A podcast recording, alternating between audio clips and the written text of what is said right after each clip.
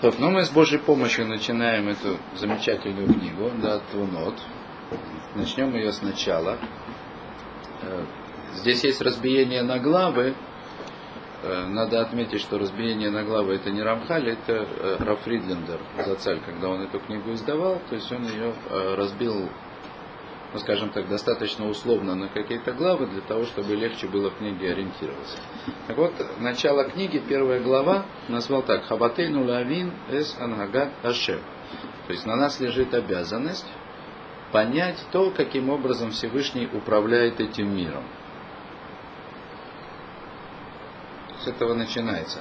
Э, вы помните, да, мы говорили, когда на прошлой встрече месяц назад, что э, Книга построена как диалог разума и души. Я не хочу сейчас останавливаться на объяснении, почему это таким образом. То есть, в принципе, в принципе э, душа, или то, как здесь это называется, нишама, да, это э, некий аспект духовности человека, который э, имеет более высокий источник, более высокое положение, более высокий уровень, чем разум. И, в общем, здесь довольно странная вещь происходит. Да? Разум, который по сути своей как будто бы ниже души, он, собственно, и строит все свои объяснения. То, ну мы начнем.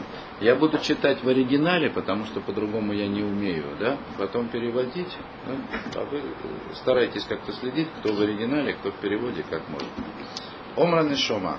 Говорит душа, Тайвати варацанили яшев алькцата дворим, меотам шинемар боем, вейшевота алли бавеха, киашем гу элаким. Значит, говорит душа, есть у меня жажда, да, буквально жажда и желание разобраться с некоторыми из вещей, о которых сказано. И дальше происходит цитата посука. Да? Стих из Торы. Вышивота алливавеха киашем гу элаким. И буквально сказано в посоке, положишь на свое сердце, усадишь на сердце. То есть поймешь всем сердцем. Поймешь всем сердцем, что Ашем, вы знаете, что такое Ашем, ну, так мы называем, это слово мы употребляем вместо имени Всевышнего, вместо четырехбуквенного имени Всевышнего самого, ну, скажем так, сокровенного имени. Вот по сути сказано, ки Ашем гу айлаким. Ашем, он Элаким. Э, здесь очень интересно, э, Рамхаль э, обрывает посук, он не цитирует его полностью. Дальше сказано, ки Ашем гу айлаким, бешамай миаль, аля арец митахат эйн от. И наверху на небе и на земле внизу нет другого. То есть как бы дальше из контекста понятно, э, что то, что нужно понять, то, что этот посук заповедает, именно заповедает понять, это то, что Всевышний один, единство Всевышнего. Это главная тема этой книги, и как мы отсюда увидим, единство Всевышнего это главная тема иудаизма. Недаром, что это главная заслуга Авраама Авину, да, то есть раскрытие единого Бога. Э, но то, как, то, как Рамхаль обрезал этот посук, да, процитировал только его половину, обращает внимание на нечто другое в этом посоке. Хотя это, конечно, тоже имеет отношение к единству Всевышнего. То есть здесь написано в этом посоке буквально очень странная вещь. Два имени Всевышнего, Ашем и Лаким. И сказано нам, заповедно понять, что Ашем это и есть Лаким. То что такого? Да? То есть мы не находимся на позиции исследователей Торы, которые, исходя из того, что, я имею в виду в кавычках исследователи, которые, исходя из того, что употребляются разные имена Всевышнего в Торе, они говорят, что здесь есть признаки разных верований, разных народов, был один бог там одного, другой бог другого, и вот они так все вместе слепили из этого некую линию. Это нам даже не приходит в голову. Мы знаем о том, что у Всевышнего есть разные имена. И вдруг посуд буквально заповедает, да, что нужно понять, что вот одно имя Всевышнего и другое, это и есть оно то самое одно и то же. Да? И я думаю, что это не зря здесь происходит. И дальше у нас будет возможность в этом еще убедиться достаточно серьезно. Э, суть на самом деле вот в чем. Мы ведь э, не случайно называем Всевышнего разными именами. То есть каждый раз, когда употребляется какое-то конкретное имя, это значит, что речь идет о каком-то конкретном проявлении Всевышнего в этом мире. То есть, естественно, да, что мы никогда не говорим о собственной сущности Всевышнего, которая нам непостижима, мы ее не знаем. Мы всегда говорим о каких-то проявлениях этой, этой сущности Всевышнего в мире по отношению к нам. И когда, как я уже говорил, мы употребляем разные имена, значит говорим о разных проявлениях. Так вот. Значит, теперь несколько слов о том, о каких проявлениях идет речь в данном посуке. Ашем, четырехбуквенное имя, самое, самое возвышенное имя. Да? Значит, имя, имя, которое все милосердие. Все милосердие почему? Потому что это имя характеризует Всевышнего как единого, именно единого, не совершенного, недоступного нашему пониманию Создателя, который создал этот мир с определенной целью. Определенная цель принести человеку добро, совершенное. И соответственно, что Всевышний, который не ограничен ни в чем, поставив себе эту задачу, он ее обязательно решает. То есть он приводит человека в конечном итоге к той цели, ради которой его создал, несмотря на то, что бы человек не сделал. То есть он независим от наших влияний на него. Никоим образом. Это имя Всевышнего. Юткей Вавкей. То имя, которое мы называем Ашем. Имя Элаким буквально обозначает судья. Или даже судьи. Это тот, то проявление Создателя, который в том числе создал наш мир, физический и материальный, в котором мы живем, как бы ограниченный по своей сути, полный ограничений, и характеризует Создателя как судью, который судит человека по поступкам, которые он совершает, и воздает ему соответственно. То есть, если человек совершает праведные поступки, он его награждает. Если, не дай Бог, человек далек от праведности, он его наказывает. Теперь обратите внимание, судья зависим от подсудимого. Судья вынужден реагировать на то, как ведет себя тот человек, или вел себя тот человек, которого судят. То есть получается, что когда мы вдумываемся, да, то, что значит это проявление Всевышнего, которое имеется в виду, когда употребляется имя Элаким, мы говорим о том, что мы своими поступками влияем, по крайней мере, на то, как относится к нам Всевышний и что он делает в этом мире. Так вот, в этих двух проявлениях лежит коренное противоречие. И мне кажется, это то, на что как бы здесь хочет намекнуть Рамка, то, что он здесь хочет подчеркнуть, что постижении единства Всевышнего чуть ли не самой главной задачей является понять, что с одной стороны Всевышний воздает каждому человеку по делам его, значит, реагирует адекватно на человеческие поступки, согласно человеческим поступкам. А с другой стороны, это все тот же, да, чтобы мы никогда не забывали, совершенный и совершенно независимый от наших поступков Творец – который, если создал человека для того, чтобы в конце дать ему совершенную награду, значит он обязательно достигнет этой цели. То есть есть удивительное, не, непонятное на первый взгляд сочетание в том, как управляет этим миром Всевышний. Что с одной стороны, он реагирует на все наши поступки и воздает за них соответственно, меру за меру, а с другой стороны, независимо от того, что бы мы делали, он ведет мир к той цели, ради которой ее создал. То есть, и это возможно, да, то есть с точки зрения нашего понимания, о чем идет речь, наиважнейший аспект понимания единства Всевышнего в качестве предисловия. То, то есть это вот, но если говорить в общем о том, что здесь сказано, то э, здесь цитируется посуд, стих из Торы, из которого очевидно вытекает, что постижение единства Всевышнего – это одна из заповедей Торы.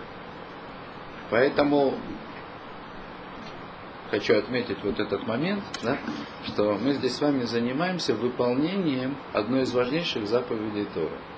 То есть с Божьей помощью мы продолжим это, да, понимание, что есть такое единство Всевышнего.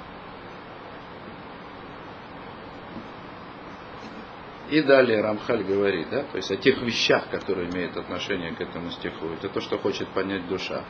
Арей эм миикарей и монотейну. Это, это относится к важнейшим основам нашей веры. Шихаяв коль адам лирдов ахары едиатам. Так что каждый человек обязан стремиться к их постижению. Коля шарта секидо. Настолько, насколько, насколько он это может сделать. Люди рождаются разными. Одни получают большие способности, какие-то аналитические, математические, какие угодно. Есть люди с меньшими способностями. И неправильно думать, что постижение единства Всевышнего доступно одним и закрыто для других. У каждого человека, у него есть способность, свой способ, свой путь которым он способен и которым он должен идти к пониманию, к постижению единства Всевышнего. Настолько, насколько он это может делать. То, Омар Асехель говорит разум, Анна Понеха Муадот. Куда, ну скажем так, куда устремлен твой взгляд? Гины Айкарим Ген Юдгима, Валей Замехем Терцили Идбанен. Так вот, основ, имеется в виду основ веры 13, и о каких из них ты хочешь рассуждать. Вот эти 13 основ веры, которые здесь приводит Рамхаль, это, это Рамбам. Да? Рамбам, э, есть разные формулировки неких основ вер, и разное количество мы можем найти у разных мудрецов, но то, что принято, да, уже много поколений, и вплоть до того, что это напечатано в каждом Сидуре, да, то есть это формулировка разделения Рамбама. То есть Рамбам сформулировал 13 основ веры. Мы их сегодня обязательно прочитаем, в том, как приводит их Рамхаль, и, э, и займемся. То есть уделим им какое-то внимание. Вот. Но пока дальше по тексту. Омрани Шама говорит душа, Гины Аколя и Карим Аюдгимел Ине гем мууматим ицли блишум сафек клаль. То есть, прежде всего, душа говорит, что все 13 основ веры истины в моих глазах без всякого сомнения. То есть, э, диалог, который ведет разум с душой, он ведет с душой не какой-нибудь, он ведет с душой верующей. Э, верующий, что даже один из известных в наше время раввинов, ну, известных, в смысле, как э, популярный лектор, серьезный человек, да, есть такой Раф Нойгершов, да, он даже как-то сказал, что в сегодняшнем поколении в Датвунот не хватает первой главы. То есть сначала нужно убедить душу человека, да, что все 13 основ веры истины, да, а потом потом уже можно приступать к объяснению трудных моментов этой веры. Да? Так вот, что я хочу сказать. Я, и не только я, мои учителя тоже, да, с Рабом Нойгершелом в данном случае категорически не согласны. То, что душа человека, то, что называется его душой, да, высокой, божественной душой, она точно верит в эти 13 основ. Да? То, что на сегодняшний день много людей существует, которые декларируют себя, как э, позиционируют себя, да, как неверующие в существование единого Творца и каких-то принципов, это не душа. Это разум. Это что-то другое. Ну, то есть это что-то внешнее по отношению к душе и, наверное, доходящее до уровня разума. Да? То есть человек придумает. На самом деле, ну, мы говорили об этом месяц назад практика показывает удивительные вещи, да? То есть человек, который попадает в действительно тяжелую для себя ситуацию, не нуждается ни в каких объяснениях. То есть когда человек приходит в отчаяние, когда он лишается любой опоры в своей жизни, это зависит от человека. Кому-то достаточно деньги потерять, да?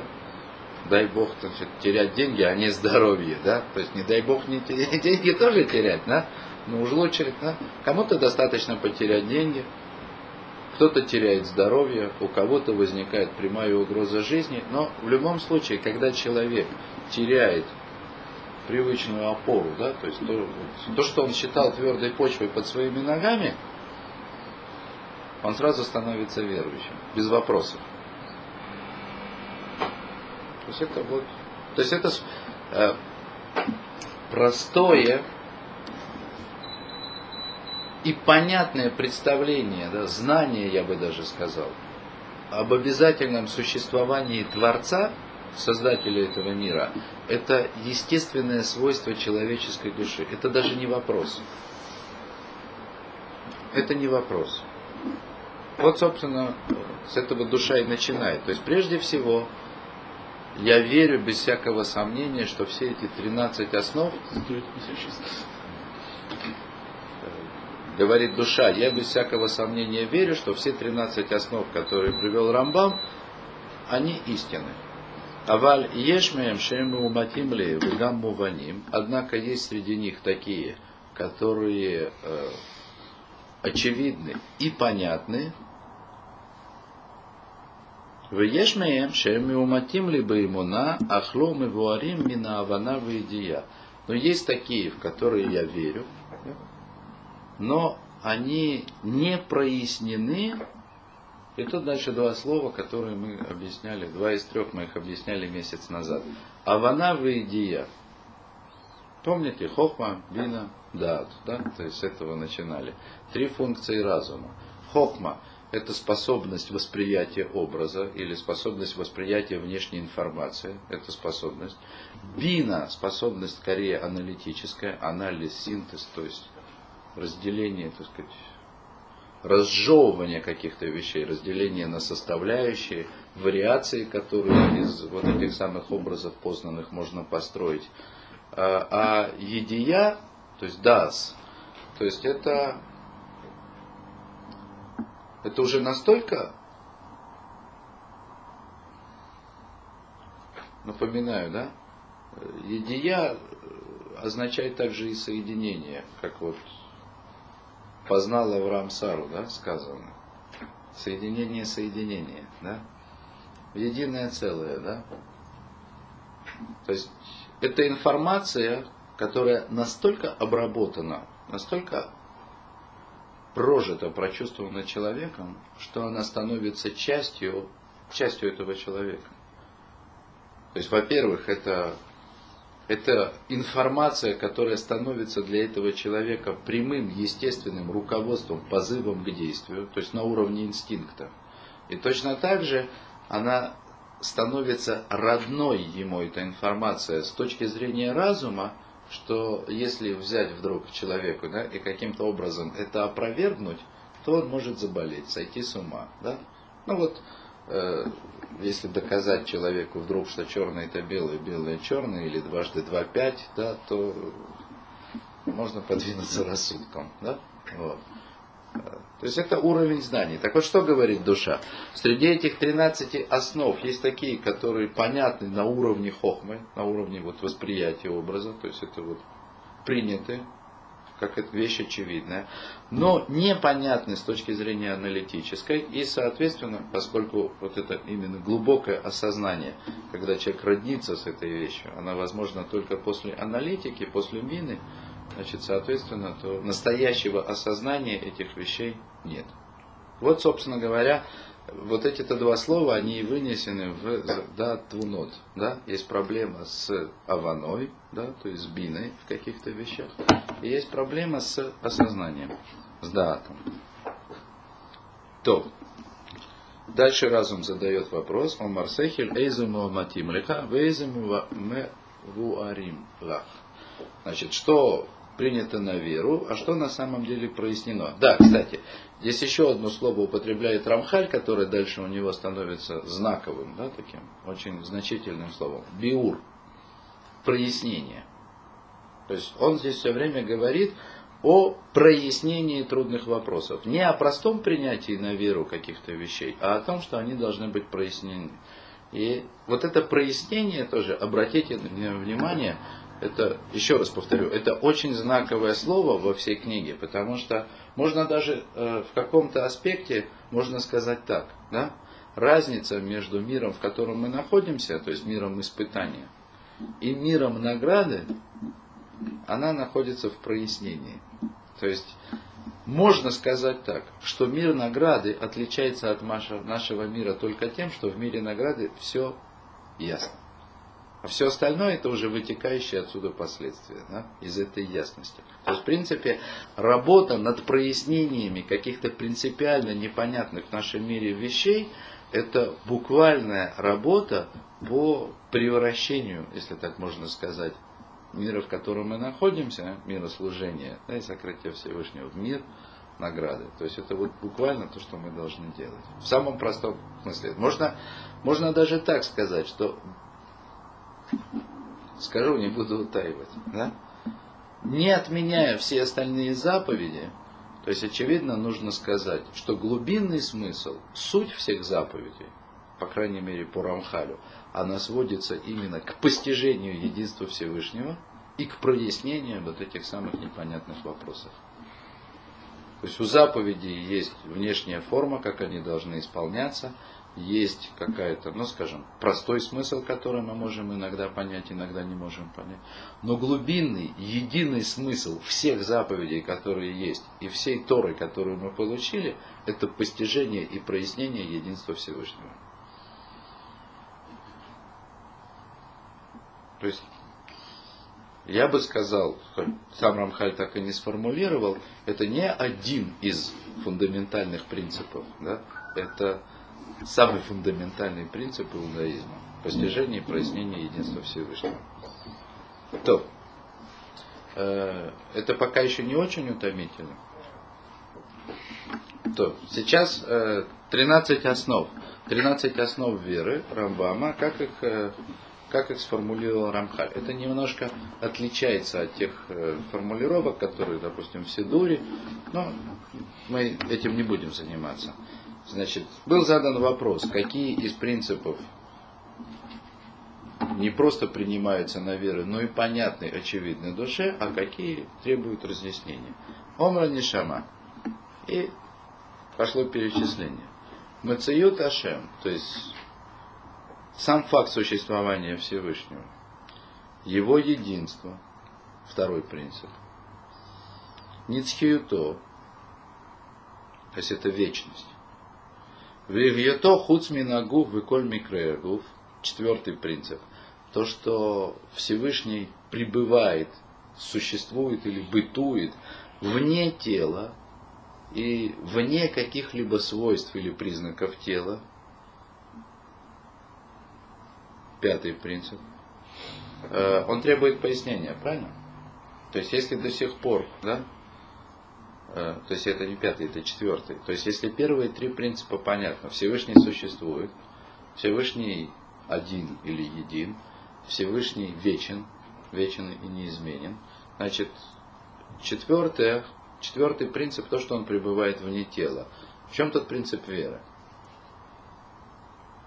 Речь идет не о том, ведь, да, что нам запрещено представлять себе э, Создателя – в виде, ну, допустим, там дедушки с седой бородой, который там сидит на облаке, да, и благословно наблюдает за тем, что происходит внизу. О каком теле идет речь? Вот. Э, гуф, да, то есть на лашон койдыше употребляется слово гуф. Тело означает гуф. Э, то же самое слово, тот же самый корень, гуф, означает, э, пример, глава Мишпатим, э, речь идет о, о рабе, который э, попадает в рабство без семьи. Да? Если он сам пришел, то сам он один и выходит. Ну, несмотря на то, что там, допустим, хозяин даст ему какую-то жену, да, потом не, когда ему придет время выходить на свободу, он не выходит вместе с женой. Если захочет, может выкупить. Но Права такого автоматического у него нет. Так вот, когда сказано, что он выходит один, сам, без семьи, сказано «бегапойоце». То есть, буквально, если дословно переводить слово «гуф» как тело, то выходит в своем теле. То есть, о чем это говорит? Э, что в принципе, вот это понятие гуф, то есть то, что мы переводим на русский язык тело, и в русском языке это тоже, мне кажется, вполне соответствует. Так это вот понятие тела или гуф, оно обозначает отдельность. То есть вещь или явление, которое обладает телом, является отдельным от чего-то другого. Тело определяет внешние границы того, чему оно этим телом является. То есть телесная сущность, это значит сущность ограниченная. И совсем не обязательно это тело должно быть вот таким материальным, как э, физическим, как мы себе представляем. Мы еще прочитаем, что тело Адама в Ганейдене, да, оно было совсем другое, не такое, как наше. Но тем не менее у него было тело, и вот это то, что у него было, называлось телом. И можно говорить о телах, да, то есть о некой телесности, куда более высоких понятий, духовных понятий, чем человек, даже человек в Ганейдане. То есть можно говорить о некой телесности ангелов, и даже более высоких вещей. Потому что телесность, по сути своей, обозначает не физическую материальность, а телесность обозначает ограниченность определенными рамками. То есть тело – это то, где это явление заканчивается. И не обязательно в мире физической материи. То есть есть внешняя граница. Поэтому, когда говорится о принципе, да, о том, что Всевышний существует вне тела и каких-либо признаков тела, это говорит о том, что он нигде, ничем, ни в коей мере не ограничен. Это четвертый принцип. Пока что принципы понятные, которые объясняться и не будут. Хиду шалам. Хиду шалам, пятый принцип, это то, что мир был однажды сотворен. Э, очень важный принцип – Важным потому, что здесь начинается спор греческой философии с мудрецами Торы. Я небольшой знаток греческой философии, прямо скажу, да? но э, наши мудрецы да, многих поколений учили эту философию, знали философию. И от наших мудрецов, из их книг я знаю, да, что э, гранды этой самой греческой философии, такие как Аристотель, Платон, э, с первыми четырьмя принципами, которые мы успели прочитать, да, вот, вот из этих принципов, были согласны. Не было никакого спора. То есть существование Всевышнего, его единство, его вечность и его бестелесность, то есть это принципы, доказанные разумом и принятые основателями греческой философии. То есть эти принципы, они а, много-много лет, буквально до последнего времени, они, э, в общем-то, считались очевидными и понятными как бы, любому мыслящему человеку. Да? Вот этот вот материализм в том виде, в котором мы его учили, да, по Марксу или еще кому-то, то есть он совершенно вульгарный и существует, в общем, достаточно короткое в истории время. А вот с пятым принципом, вот там начинались проблемы. Да? То есть э, пятый принцип, он говорит о том, что мир был однажды сотворен. И до того, как он был сотворен, не существовал ни мир, и ничего похожее на мир, и никакого упоминания, и ни в каком виде, и даже в потенциале он не существовал. А в греческой философии возникло вот такое представление о том, что оно имеет даже под собой некую видимость логики, да? То есть, по крайней мере, формально, что поскольку Творец независимый, существует вечно и неизменно, то значит мы обязаны сказать, что тогда, когда Он сотворил этот мир, ничего не добавил, ничего не убавил, ну, в общем-то, это вещь очевидная, с которой мы тоже согласны, мы говорим об этом постоянно. Но дальше следует такой вывод. Если мир существует так, что он к самому Творцу ничего не добавляет, значит, мы вынуждены сказать, что и до того, как он был сотворен, тоже было что-то вроде мира, то есть или э, они формулируют это так, что мир существовал в потенциале. То есть, несмотря на то, что в реалии он сотворен не был, в потенциале был сотворен. Как будто бы сотворен. Как будто бы существовал. То есть, таким образом, они доказывают, что если мы доказываем философским способом вечность и неизменность Творца, то таким же образом мы должны признать и принять и доказать вечность и неизменность в каком-то, в каком-то смысле мира, в котором мы находимся. То есть это тоже как бы относится к вечным категориям. Видимо, так мне кажется, все остальные материализмы, да, более грубые, более вульгарные, они исходят из этой точки. То есть вечность мира в той или иной форме. Можно вопрос? Да. А как можно судить о вечности Всевышнего, если не было мира? Кто может об этом тогда судить? Ну, откуда это а известно? Вечности. Ну, если, если греки говорят, тогда это понятно, логика их понятна. То есть вот был мир, поэтому те, кто там ну, в каком-то том или ином виде существовали, они могли понимать, что есть. А если ничего не было? Я вам скажу так, что наши мудрецы, да, благословенной памяти, они разбирались в этих вопросах не хуже греков. Да? То есть и у мудрецов вот этого испанского периода средневекового, которые ну, уделяли много внимания этим вопросам. То есть мы находим множество разных, да, э, и даже иногда спорящих между собой доказательств существования Творца, вечности Творца. То есть это логические, философские доказательства. И в том числе о вечности Творца. Я бы не хотел в это углубляться, да, прямо сейчас, да, то есть тем более сегодня. Может быть потом когда-то я подготовлюсь еще немножко, да, вот.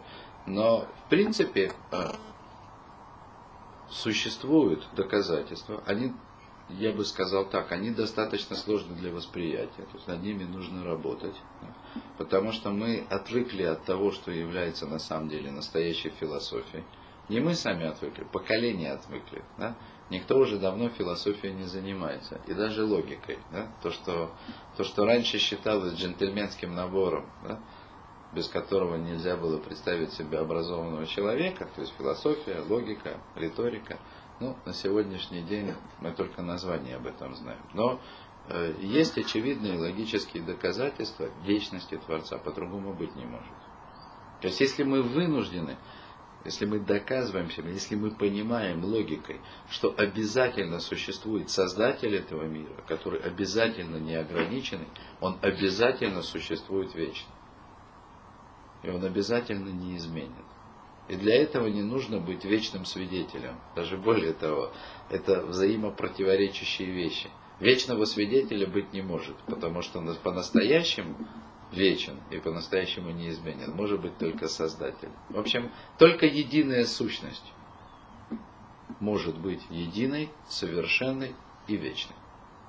Нет, все правильно совершенно, что вы говорите, оно так правильно ложится, все просто очень трудно представить, что ничего нет. Представить трудно. А он есть, понимаете, да?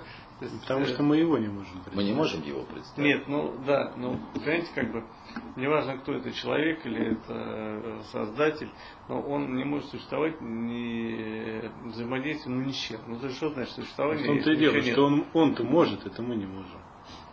Мы не можем себе это даже представить. И... Ну, это так же, как вы знаете, наверное, бесконечность Вселенной. Да? Вот хочешь сойти с ума, представить бесконечность Вселенной.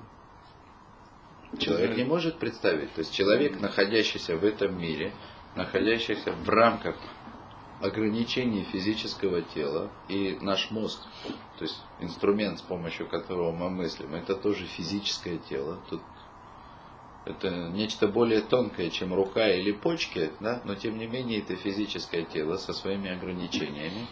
И мы не можем представить себе. Понимаешь, в какой-то части это напоминает то, что мы в школе учили. Учение Маркса Энгельса там, Ленина всесильно, потому что оно вера. Вот это тупой такой лозунг, он был, помните, такой был? Но, еще раз, да? Я, я, я мог понять, почему. Вот это советский кинотеатр во всех это писали. Да. Но еще раз, да, то есть мы можем посвятить отдельное занятие, или если большинство слушателей это будет не очень интересно, то я вас тогда приглашаю на лучников, и мы с вами займемся отдельно доказательствами. Хорошо? Не, ну вот как раз э, логика в том, что представить это невозможно, А что-то там да, можем представить о Всевышнем? Я Представить самое... невозможно, да. но можно доказать. Я согласен, но если следует логике, что если мы не можем представить, если не существует, это неправильно, потому что наш мозг ограничен, так можно говорить о чем угодно, понимаете? Что дальше можно зайти. Ну, но, еще раз я повторяю, мы не можем представить себе бесконечность, мы не можем представить себе совершенного, абсолютно совершенного Творца. Но мы можем логикой доказать обязательность его существования. Совершенно верно. Это все равно, что, э, допустим, люди, которые живут на экваторе, не могут себе представить э, зиму. И они считают, что зимы не существует, потому что никогда ее да, не видели. Простой был, ну, по крайней мере, я читал об этом, да, когда Колумб приплыл в Америку, то его туземцы корабли не видели. Потому что они не могли себе представить, что такое существует. У них в голове, как, ну, там, человеческий разум просто так устроен, да, что если точно знаешь, что этого нет, но просто не можешь понять, откуда это, да? Ты это даже... Ну, изобрести это можно, логическим путем или научным, можно даже не, нет, не, я говорю, не поехать. Мы ограничены. Да. Нет, восприятие сильно ограничено. Все правильно, но просто если следовать этой логике, то можно говорить о чем угодно, о любой там, ну, не знаю, в фантасмагории. И если, допустим, ты не будешь зажать, ну, ты просто не можешь этого понять, понимаешь, а это все есть. Не, нет, это, это, нет, это можно доказать логически. Вопрос в том, что есть некоторые вещи, которые которые не истинны. То есть их истинность невозможно доказать наукой, логикой или философией. Ну правильно, просто некоторые вещи мы, не воспринимая разумом, должны принимать на веру, а некоторые мы как бы отсекаем. О, нет, вы нет. Насколько я понял, как раз наоборот, это речь о том, что на веру принимать начинать, все, все, все доказывается. Просто что к каждому доказательству нужно подойти. Да. Совершенно верно. Может быть. Совершенно верно. То есть, более того, да, э, все утверждения, которые здесь э, Рамбам утверждает, да, и Рамхаль вслед за ним, то есть существование Создателя, единство, вечность, неизменность, они все доказываются. Они все имеют доказательства.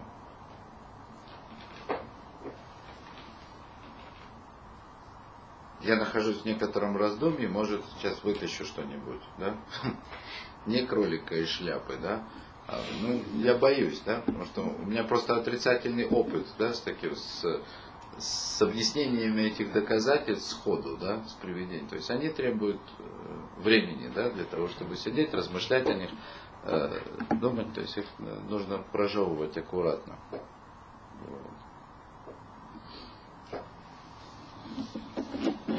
То, Наво чем дальше, тем вещи идут более сложные, требующие большего объяснения. Наву, пророчество. Один из принципов веры. То есть мы обязаны верить в то, что существовали пророки, которые открывали своим современникам и тем, которые после них, волю Всевышнего волю, не просто волю Всевышнего, а открывали то, что произойдет в будущем. Хотя суть пророчества не в том, чтобы предвидеть будущее. Пророк это как бы не провидец, да, то есть смысл этого слова не предвидеть будущее.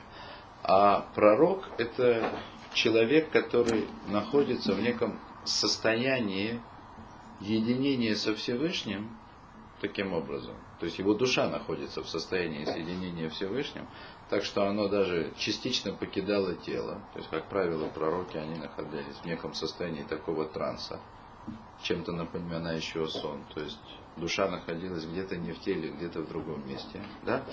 И там, вот там, где они находились, да, то есть в неком духовном мире, со, в неком состоянии единения со Всевышним, там то, что мы видим как будущее, было не будущим, а просто уже существующим. Да? То есть то, что в нашем мире физическом должно в будущем только реализоваться. То есть можно так даже сказать, что предвидение будущего это некий побочный эффект пророчества, не основной. Да? Главное это некое состояние единения со Всевышним, постижение. Вот. Э, принцип веры. То есть мы обязаны верить, душа верит, что это возможно. То есть, насколько бы не были мы далеки вот, своей физической, в телесной ипостаси от того, что является создателем мира, тем не менее, он находит возможность, находит способ общаться с нами напрямую. Навуат Маше – это отдельная вещь. Пророчество Маше – это что-то особенное. Э, что такое пророчество Маше? Тура. Тора. Вся Тора. Все пятикнижие. Да? Хамиша Хумшей Тара. Это и есть пророчество Маше. То есть это действительно принципиально отличающийся от всех остальных пророков уровень пророчества. Сама Тора была получена в пророчестве Маше. Это какое-то особенное пророчество. Турами на Шамае, Венецкиота Шелотиштане. Очередной принцип. То есть то, что Тора, то есть вот этот закон, который мы получили, она с небес, и ее неизменная вечность. Во что тут, собственно, надо верить? Да? Но не мне вам объяснять, э, насколько для человека изначально далекого от религии, то есть невоспитанного да, в рамках иудаизма, насколько кажутся дикими и странными некоторые законы Торы. То есть, например, если человек вдруг сталкивается с тем, что оказывается есть божественные законы, как вести себя в туалете. Где, извините, да? Ну, как бы, даже если да, человек вдруг поверит в существование Творца, да, но поверить еще при этом в то, что этому Творцу не безразлично, как человек ведет себя в туалете, да, то есть, что вот он дает человеку такого рода предписания, да, которые требуют от него постоянного внимания, постоянной памяти о том, что вот где-то здесь Еще в туалет ходить. Вы же сами только что сказали, что вот есть рабство, причем раб, который, которого освобождает, он даже семью не может свою забрать. Ну, в общем, безобразие Вот форменное. да. Форменное, даже разлучают семьи. Не говоря уже там о царе. Давиде, который жерновами, на жерновах перекручивал там мясорубках людей. Ну, ну, я не это имел в виду, но, как это сказать, да, я говорю о законах Торы, да? То есть удивительно вдруг, да, так может оказаться в какой-то момент для человека, что с одной стороны Творец, наделенный всеми теми качествами, о которых мы говорили, да, то есть как вечность, совершенство, единство, да, вдруг он э, дает человеку вот такие мелочные предписания. А иногда еще, ну, как вот Владимир говорит, выглядит еще очень жестоким. Да? С женой уйти не может. Да еще и Нецкиюташа Лотиштаны. То есть, где рабство, где эти законы? Уже давно нет никакого рабства и того закона, да, который говорит о рабе, регламентирует его вход, выход, там, какое-то поведение. У этого закона нет никакого применения. Вот. Вот нужно, конечно, понимать. Да? Похоже временно. Похоже временно, да, то есть нужно понимать, да, что вот этот самый закон, как, например, а, законы раба, которые мы цитировали, это не Тора как таковая, не суть ее, а это ее выражение в определенной реальности. У нас говорят, подзаконные акты. Нет, не подзаконные акты. Это ее выражение в определенной реальности. А суть Торы на самом деле вечна и неизменна, несмотря на то, что в разных видах реальности она по-разному выражается. Вот тут то, что я бы сказал. Вот. Значит, перечислили 9 принципов, А которыми... вот пророчество Маше и божественное происхождение Торы не одно же, это тоже это какая-то каша э, масло масляное. Нет, нет, нет, нет, нет, нет. А, Пророчество Маше – это принцип веры, имеющий отношение в принципе к пророчеству. Вот точно так же, как обязаны верить, что Всевышний общается с человеком да, определенным образом. То есть и передает ему какое-то знание, какое-то понимание. Точно так же необходима отдельная вера, связанная с тем, что пророчество Маше было особенным. Причем э, в самой Торе э, как раз приводится э, история, которая произошла. Э, помните, когда Аарон и Мирьям, брат и сестра Маше, тоже пророки, великие пророки, были наказаны за то, что они возмутились против Маше. Там вся суть, э, суть происходящего сводилась к тому, что Маше, когда после получения Торы, у него была жена и дети, он отослал от себя жену. То есть он, ну, как бы сказал так, что святость моего положения не позволяет мне быть женатым, как все люди. А, ну, то есть если как бы судить по-простому, что произошло, Аарон и Мирьям, то есть его ближайшие родственники, они встали на защиту невестки. Как, как же так? Бедная женщина, да? двое детей. То есть он решил, что он святой. Мы тоже пророки, и тем не менее мы живем каждый со своими семьями. Да? А за это они были наказаны. За что они были наказаны? За то, что они не осознали, не поняли разницу, принципиальную разницу в пророчестве Маше и тем пророчеством, которое было у них. Э, там сказано, э, сам Всевышний говорит в Торе, да, о том, чем отличается пророчество Маше, что Маше в любую минуту готов разговаривать со Всевышним лицом к лицу. То есть, если обычно пророки, они пророчествовали в состоянии некого транса, как я уже говорил, то есть душа такого пророка, она должна была в некотором смысле покинуть его тело. То есть тело оставалось чуть-чуть отдельно, неуправляемое в некотором смысле, ну там примерно как во сне или может быть даже в большей степени, а душа оказывалась в единении со Всевышним. У Маше было совсем не так. То есть Маше мог оказаться в состоянии пророчества, да, и как будто бы, да, то есть, ну, как бы диалога со Всевышним, вот в течение дня, в любой момент, в любом месте, без того, чтобы произошли какие-то видимые изменения. Да? То есть э, его тело, да, не только душа, да, то есть она уже обладала какой-то степенью святости, что тут уже женитьба не... Он не мог быть женатым. Это, это не поняли Аарон и Мирьям.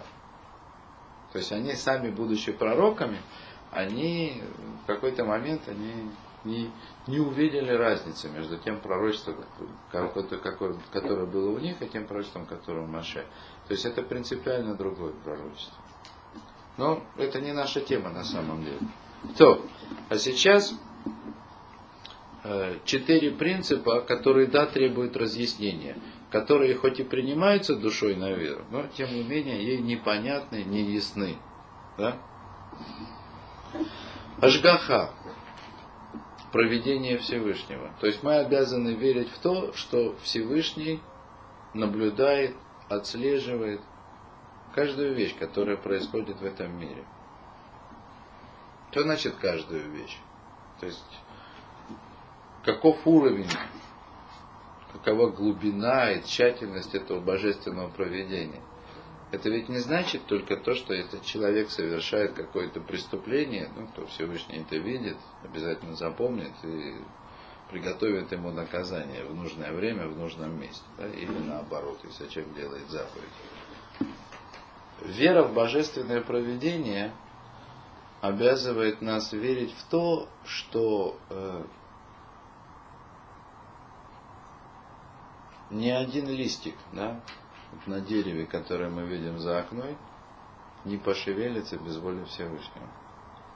И не только не пошевелится, да, даже весь процесс, да, весь путь да, движения, который этот листик проходит, он происходит в точном соответствии с волей Всевышнего, как он должен происходить.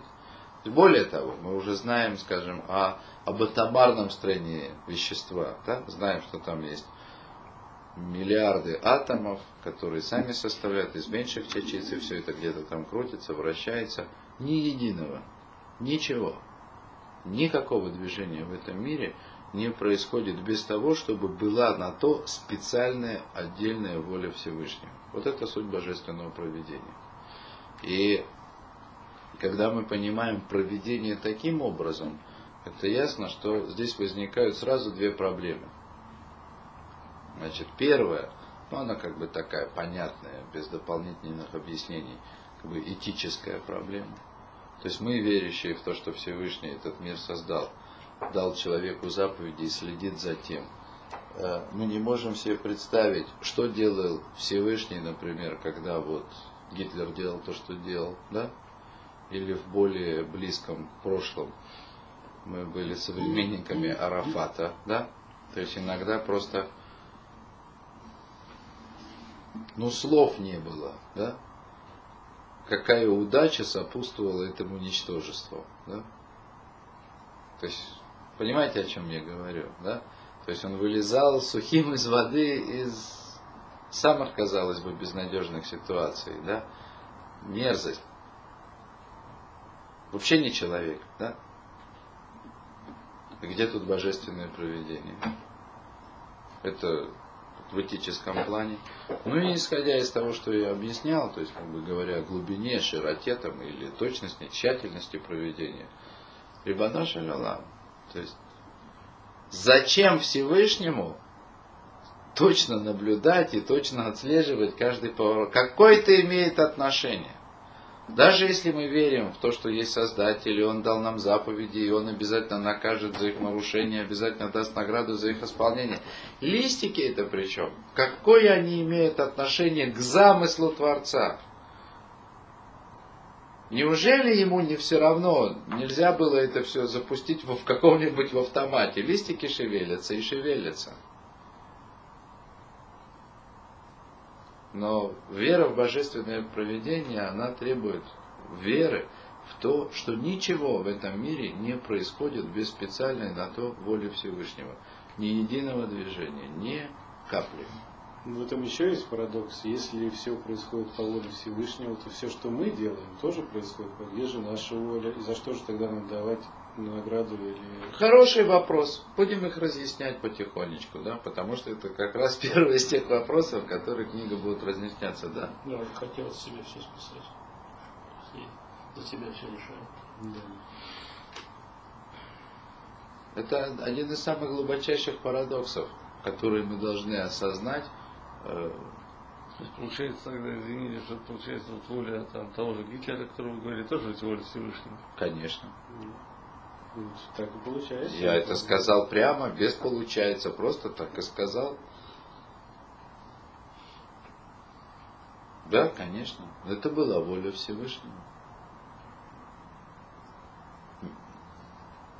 Не то, что он хотел сделать, а вот все то, что у него получилось, да, мечтать человек волен, о чем он хочет. А вот для того, чтобы получилось что-то, на то обязательно нужна воля Всевышнего. Естественно, без воли Всевышнего ничего не произойдет. И это, и это действительно парадокс, который смущает душу. Как это можно понять?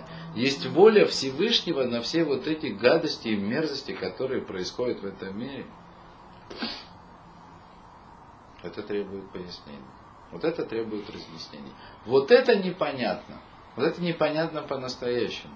То есть душа человека, которая с одной стороны, с очевидностью всей, верит в существование единого Творца, не может понять, как этот единый Творец сотворил вот этот вот несправедливый мир.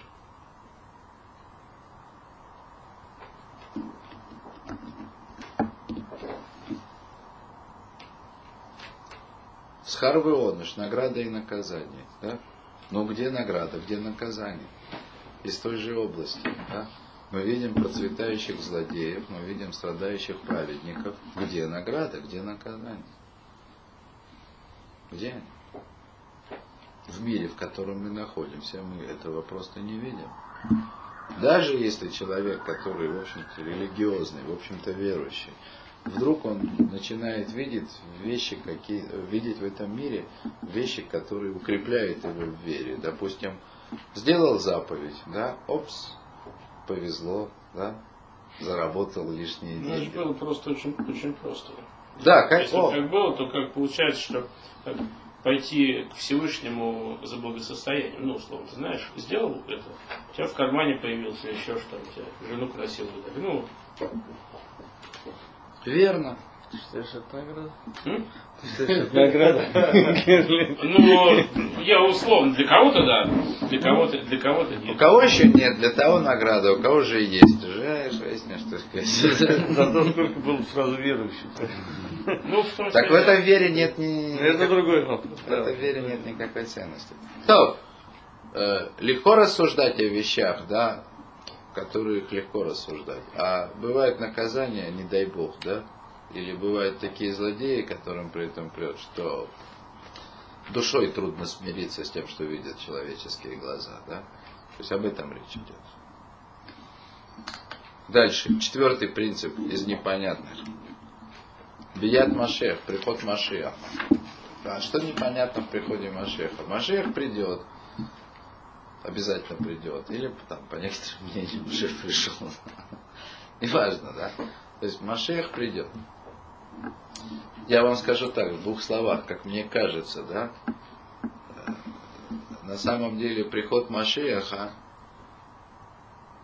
в определенном смысле непонятен по своей сути. Я вам объясню, в чем дело. А, мы знаем о том, что существует два мира. То есть мир служения, это в котором мы находимся. Это мир, в котором у человека есть свобода выбора, то есть свобода совершать преступление, да? или отказаться от него, и таким образом заслужить и есть мир награды, там, где у человека никакой свободы выбора нету. Нету. Свобода выбора мешает человеку, на самом деле, это, мы это еще поймем с Божьей помощью, свобода выбора это, она мешает человеку наслаждаться жизнью. Он постоянно находится в борьбе. То есть в мире награды свободы выбора быть не может. Так есть мир награды, это будущий мир. Что такое приход Машеха? Машех приходит в наш мир. И весь этот период, который с Божьей помощью настанет скоро, да, может даже сегодня, да, весь этот период после прихода Машеха, это органичная часть этого мира, в котором мы находимся может быть сильно отличающаяся в каких-то параметрах, и не сильно в каких-то, но это часть этого мира. То есть это не мир награды, с одной стороны. И это не может быть миром служения, с другой стороны, на первый взгляд. Потому что о приходе Машеха, об этом периоде, неоднократно сказано, что свободы выбора у человека не будет. Все будут единым порывом служить Всевышнему и евреи, и народы мира. Все-все-все. Все соединятся вместе, будет мир. И все будут служить Всевышнему. То есть награды это, то есть миром награды это быть не может, просто потому что является частью этого мира. Да? Зачем тогда этот приход Машеха нужен? Непонятно. Ни служение, ни награда. То есть это, и это, э, то есть объяснение, скажем так, исследование, да, то есть вот этой вот сути прихода Машеха, тому, что будет предшествовать приходу Машеха, это одна из важнейших тем здесь в этой книге, и я бы сказал даже одна из самых интересных, ну, видимо, в силу нашей близости к этой теме. Да? Вот. Ну и близости Рамхали. И четвертый принцип из непонятных, который будет требовать объяснения, это Тхия Самесиум, воскрешение мертвых. Мертвые должны воскреснуть. Что здесь непонятно? Зачем? И все ли? Что? Все ли? Это другой вопрос. Все не все, не хочу, да, на одной ноге, да, то есть в двух словах это не хочу. Все или не все, это, если хотите, один из главных вопросов этой книги, на мой взгляд. Поэтому мы будем заниматься им там, где будет уже соответствующая информация с Божьей помощью. Самое главное вот что, зачем? Что такое воскрешение мертвых? В чем суть? Когда человек умирает, душа отправляется туда, где отправляется, там, в некий мир, вместилище душ. Тело возвращается в землю, в прах. В прах превращается. И воскрешение мертвых означает, что душа снова возвращается к тому телу, которое в прахе. Тело снова восстает из праха. Для того, чтобы в будущем мире вместе душа и тело наслаждались близостью ко Всевышнему. Зачем тело? Кто не знает, что будущий мир – это мир утонченных, духовных и совсем не телесных наслаждений. Причем тут тело? Ну, сгнило и сгнило. И пусть бы душа одна веселилась, радовалась, наслаждалась вечным постижением Творца. Причем тут тело? То есть зачем понадобится Тхия Самесим – ну, естественно, непонятно кому, душе. Душа не понимает, зачем ей это тело. Тут уже надоело, да, у него одни проблемы, да. Мешает, тяжелое, болеет вечно, да. Кушать хочет. кушать хочет, опять же, да? То есть от этого тела одни проблемы. Только ограничивает, еще и требует свое. Еще и в будущий мир его тащить. Вот тебе, Натя, да? Тут надоело уже, да? За несколько десятков лет. Тоже легко представить, что такое тело, а что такое душа представить. Мы понимаем, что она есть, а как представить? В телесной оболочке ее можно представить. Душу. Да. А без телесной. Ну, она таки может существовать без телесной оболочки, теоретически, да? В каком только виде. Без вида, естественно. А тогда как ее ограничивать? Ну, пространство. Вот это здорово. Гениально. Вот так вот сходу, это у меня впервые в практике. Да. Вы вот, так сказать, вы задали правильные вопросы, это, если хотите, это половина ответа. Да? Да. Потрясающе.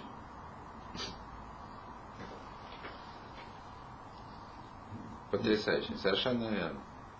А, тело суть ограничений. То есть, я в двух словах просто, чтобы вы поняли, насколько правильную вещь вы сказали. Дера Хашем, путь Всевышнего, начинается э,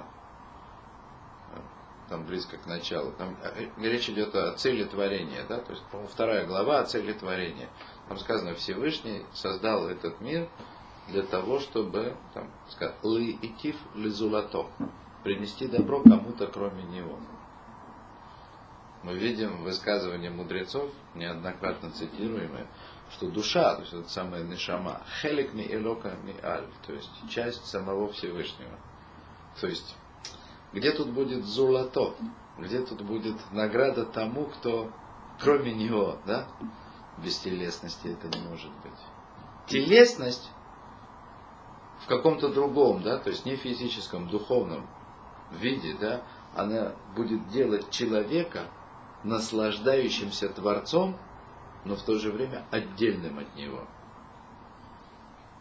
Ну, это, я вам скажу, это очень глубоко, да, то есть нужно пройти, да, чтобы увидеть, насколько это важно, да, нужно... Не, ну здесь э, просто действительно тоже логика, потому что если нет сосуда, нет ограничения, значит, душа, значит есть бесконечность. А бесконечность Творец, Ну. значит, это полное слияние с Творцом. Ну, вы-то уже читали книжку, да? Да, верно, конечно. То есть это действительно, да, то есть когда прочитаешь, да, так, так серьезно эту книжку, то, конечно, это все логично, очевидно, просто, да. Рамхаль дает еще объяснение, да, вот. Но то, что вы сказали, это просто потрясающе верно, да. Да, именно телесность делает человека в конечном ит- в, в любом случае, даже, даже человека, достигшего совершенства и максимально возможного единения с Творцом, отдельным делает именно телесность. Телесность это уже не та, которая была телесность. Конечно, конечно. То есть это не мясо. Нет, ну что вы, это, Потому что это- может быть любое сосуд Это- и мясо, А а что? может быть и не мясо. А что тогда? Ну, тогда получается неправильно захороненные и сожженные, как бы, ну, точно совершенно не будут иметь.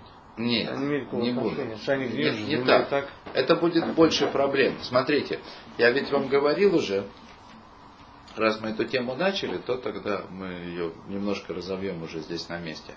Я говорил о том, что э, тело, то есть телесность Адама в Ганейдене до грехопадения была не физической, не такой. Да? А ведь Ганейден, то есть вот это, куда он был помещен, Адам, это было место служения, это не был мир награды. То есть его тело и он сам а был еще далек от совершенства. И уже тогда его тело не было, не было физической субстанции, субстанции. То есть это что-то другое. Это он нематериальный был. Нет, конечно. А уж куда менее материальным оно будет после всех, после всех уровней исправления. Поэтому, смотрите, я не видел это нигде прямо написанным, но вот настолько, насколько я понимаю, да, то, о чем идет речь, то есть я глубоко убежден, да, что суть тела, то есть даже вот то, что попадает в могилу, это не, не физическая субстанция. То есть то, что физическое тело рассыпается в прах, это не значит, что вот то истинное, как бы, единственное человеческое тело, оно, оно, оно не рассыпается. Оно, оно не физическое. Его нельзя рассыпать в прах. Есть определенные трудности. Э, то есть очевидно, что душа сохраняет связь с телом всегда, даже когда тело в могиле, а душа в мире душ. И душа страдает от того, что с телом обходится плохо. Сжигают или там его. Ну, просто даже если неуважительно к нему относятся. Недаром э, и в законах Торы, и в устражениях, которые... Э, то есть безайона мед, да, то есть э, неуважительное отношение к телу мертвого человека, это одно из из самых страшных преступлений, которые можно придумать. То есть, это доставляет невероятные страдания души, которая ничего не может сделать. То есть, я могу себе представить, что страдания души, когда с телом в этом мире обходятся неуважительно, просто не идут ни в какие сравнения с возможными страданиями человека здесь. Потому что даже если он беззащитен в наших представлениях. Ну, уж понятно, легко себе представить человека беззащитным в этом мире. Да? То есть та беззащитность души, когда тело, тело мертво, да, не идет с этим ни в какое сравнение. То есть поэтому все, что касается тела, то есть я вот боюсь, да, что неуважение к телу это вещь, которую трудно представить, как ее можно простить, искупить или что-то. То есть это очень серьезно. Да? Но при этом это не значит, что мы можем на самом деле уничтожить вот настоящее, ну, то самое тело человека, в котором он должен в конце концов восстать. Это не может быть. Это просто не может быть вот этим вот, вот такой физической субстанцией, подверженной там какому-то истреблению. Этого просто не может быть. Аура. Я не очень люблю, да, употреблять слова типа астрального тела, да, там, или еще что-то такое, да. Но это не физическое, да, то есть суть тела не физическая. Физическая – это форма тела, которую она приняла после грехопадения и в результате грехопадения. Вот так я скажу.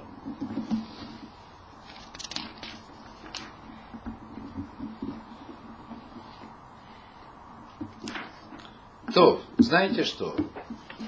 Давайте, наверное, остановимся на этом месте. Да?